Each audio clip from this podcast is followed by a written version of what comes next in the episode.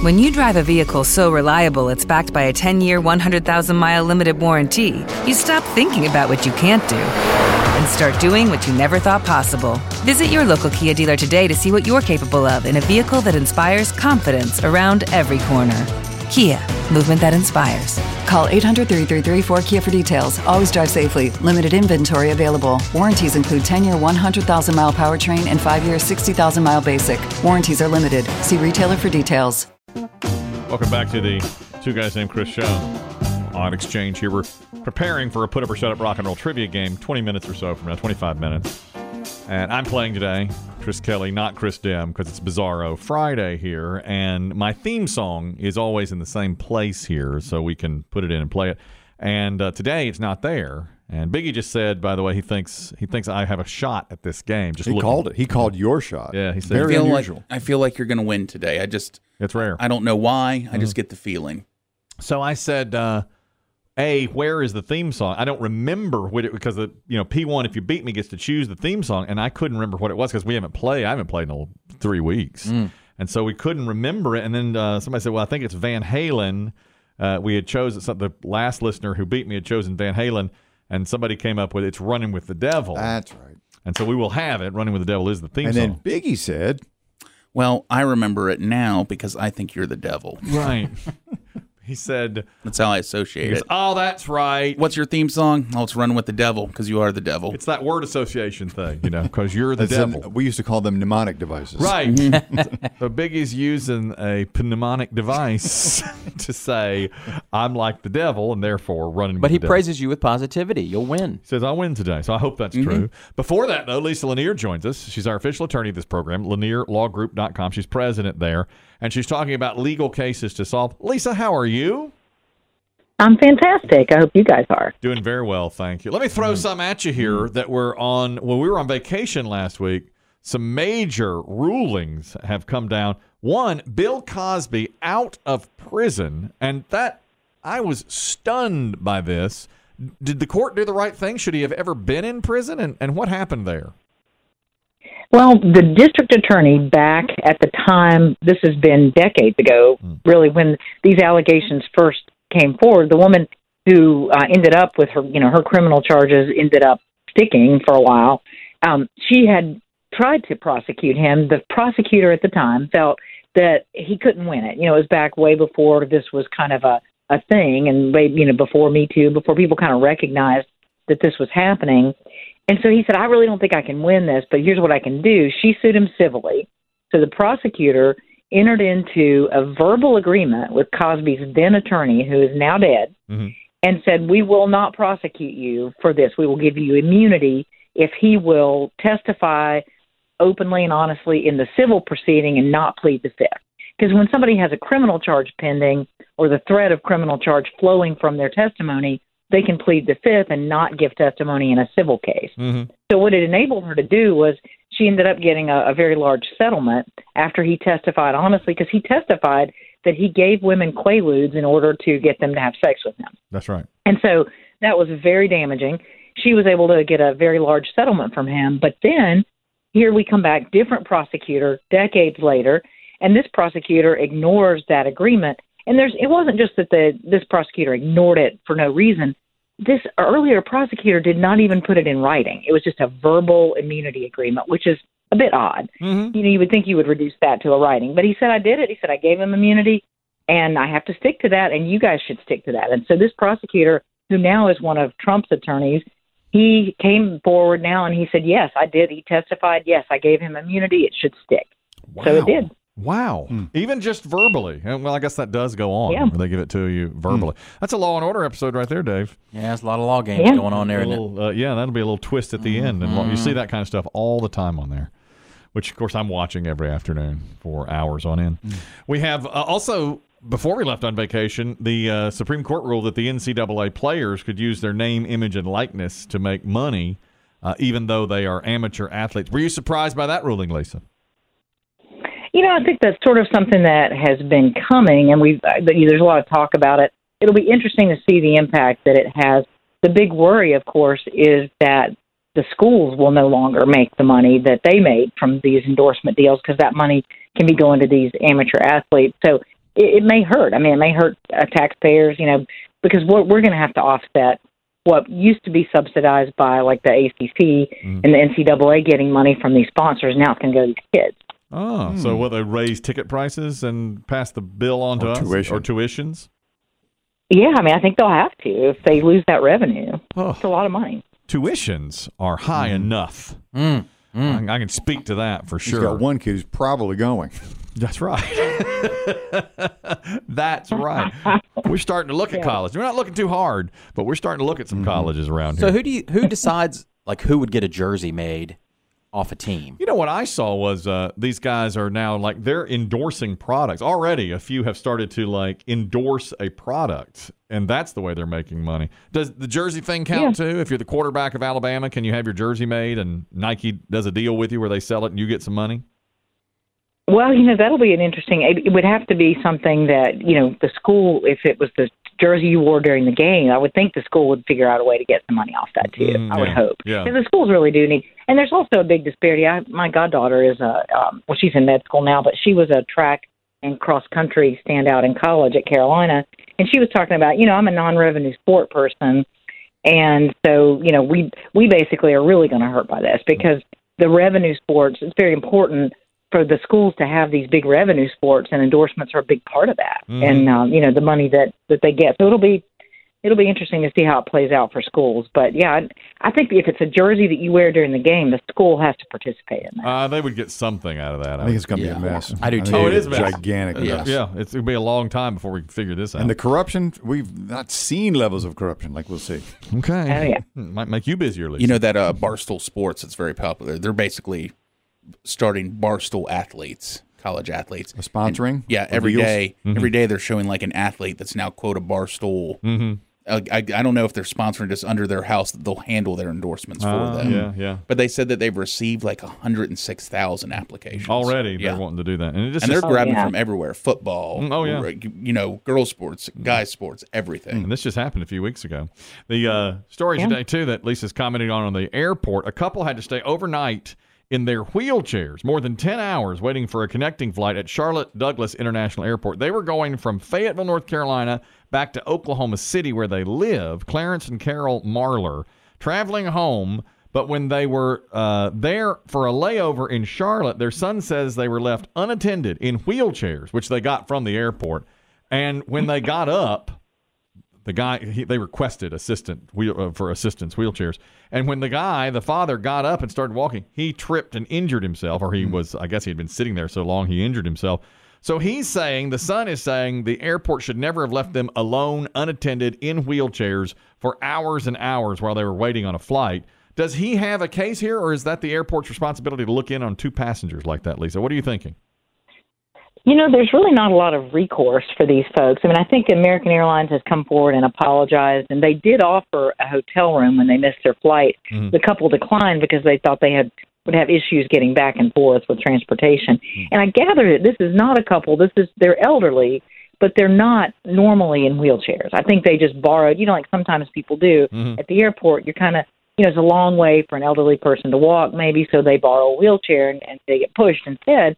So the thing that sort of didn't add up to me about this is if these are two people who are not normally wheelchair bound, but they're just sitting in these wheelchairs and they're in this room, why sit there for ten hours? You know what I mean? Like why not why not go you know, if you're able to walk, walk out the door mm-hmm. or, you know, and, and ask for help. I mean, it just seemed a little bit odd that they sat there for ten hours i agree I- without calling for help. I mean, just something didn't really add up about it. But Mhm.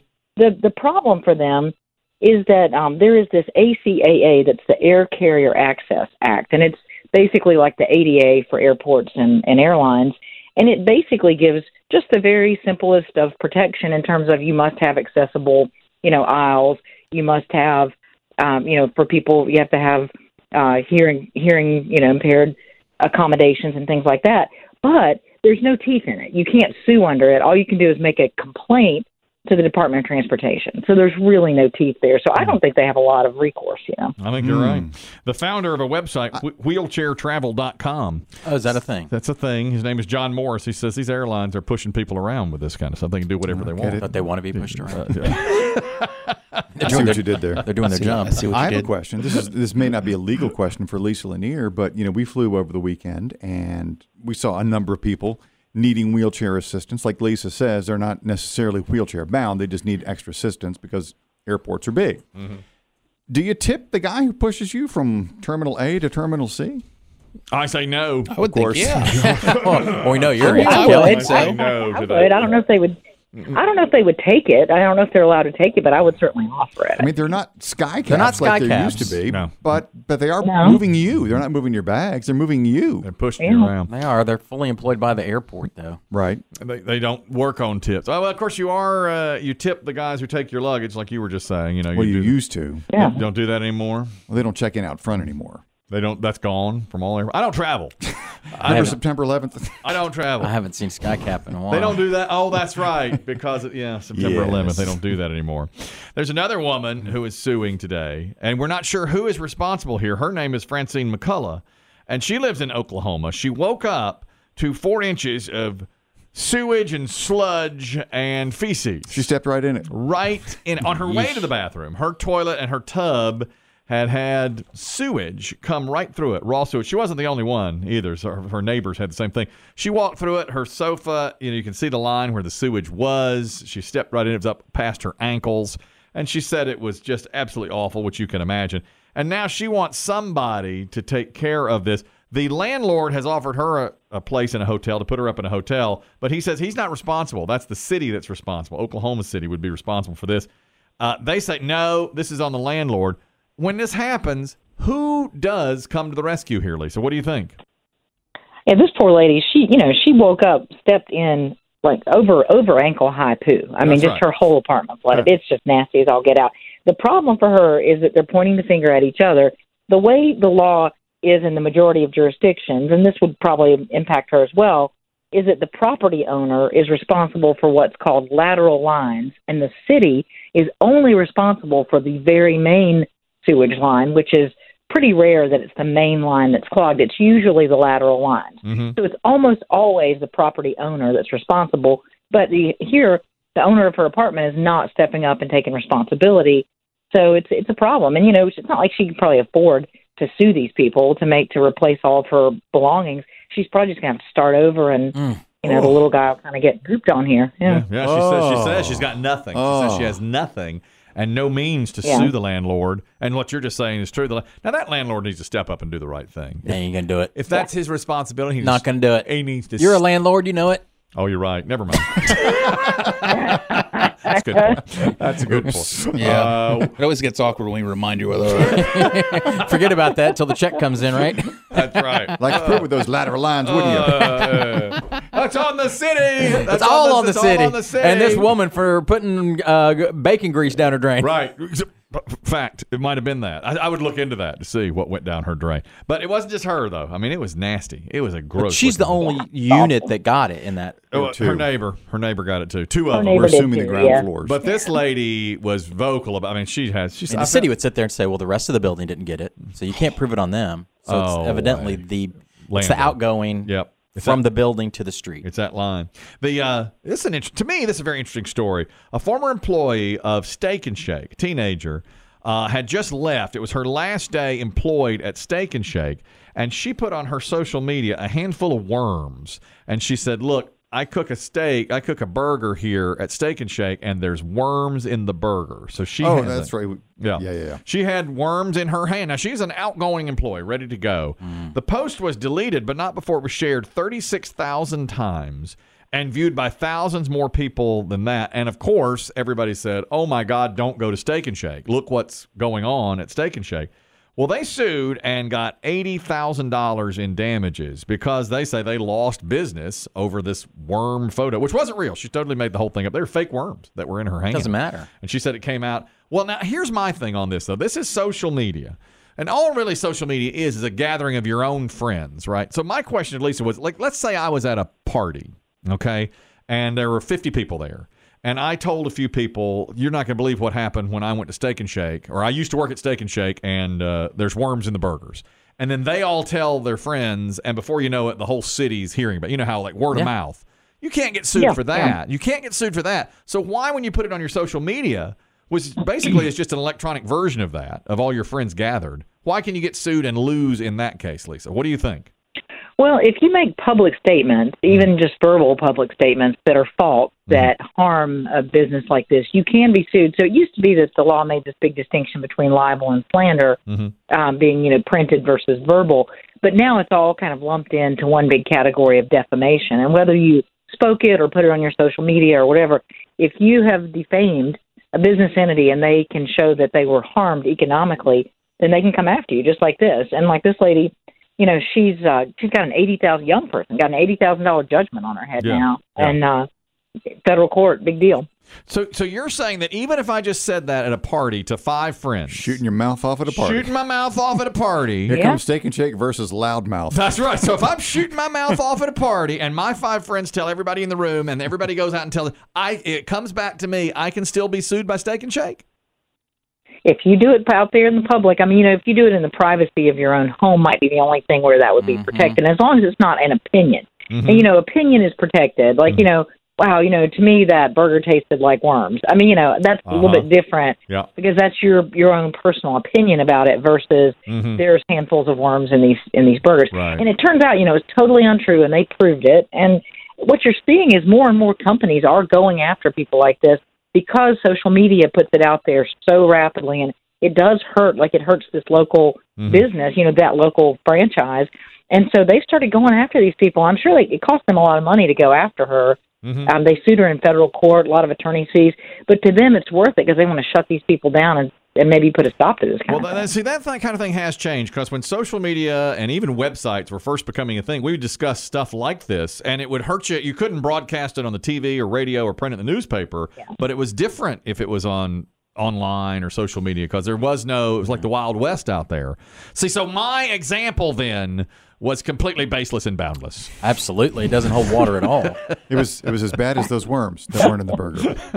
That's right. I mean, because if you just say it and you say it at a party at your house or someone else's house, you just deny it later. I mean, this they've got proof that she put it out. Well, there. true, but so it'd be harder to prove. But if you could prove, at least it's saying it's the same thing. It really, and you could be sued mm. for it. But you're right. I would say I didn't say that. I didn't say that. I didn't say that. She put it in her hand. She Yeah. put worms in her hand. Now I don't know. She probably You're probably going to be okay if you do it. You're probably going to be okay if you do it in a more private setting because you're not publishing it, you know. But Yeah. if you publish it, well, even verbally, if you put it out there to the public, Yeah. Mm. Um, then you, you can get in trouble. Somebody for it. has video of me saying at a party, even if they never posted anywhere, and it goes through the Delicious. town. Goes through the town. It's And it's not delicious. right. Be careful of what you say then.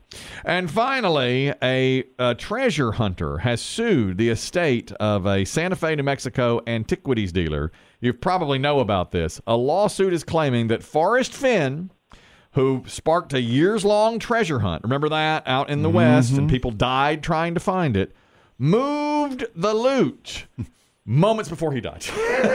no, excuse me. Moments before. moments before the loot was found. A day before it was found, he moved it. That's crooked. So now they're talking about suing. Now, what is going on here, Lisa? Do you think he really did move it? And what's the lawsuit about? You know, I think the prevailing opinion is that this guy, that the whole thing was a hoax, and you know, and he he was a he was a real character. He had sort of his whole career, his whole life, he had sort of bent the rules and done all these kind of prankster, hoaxy kind of things. In fact, he he came out of the military. He was a pilot, and he came out of the military with all this treasure that he had collected from other countries.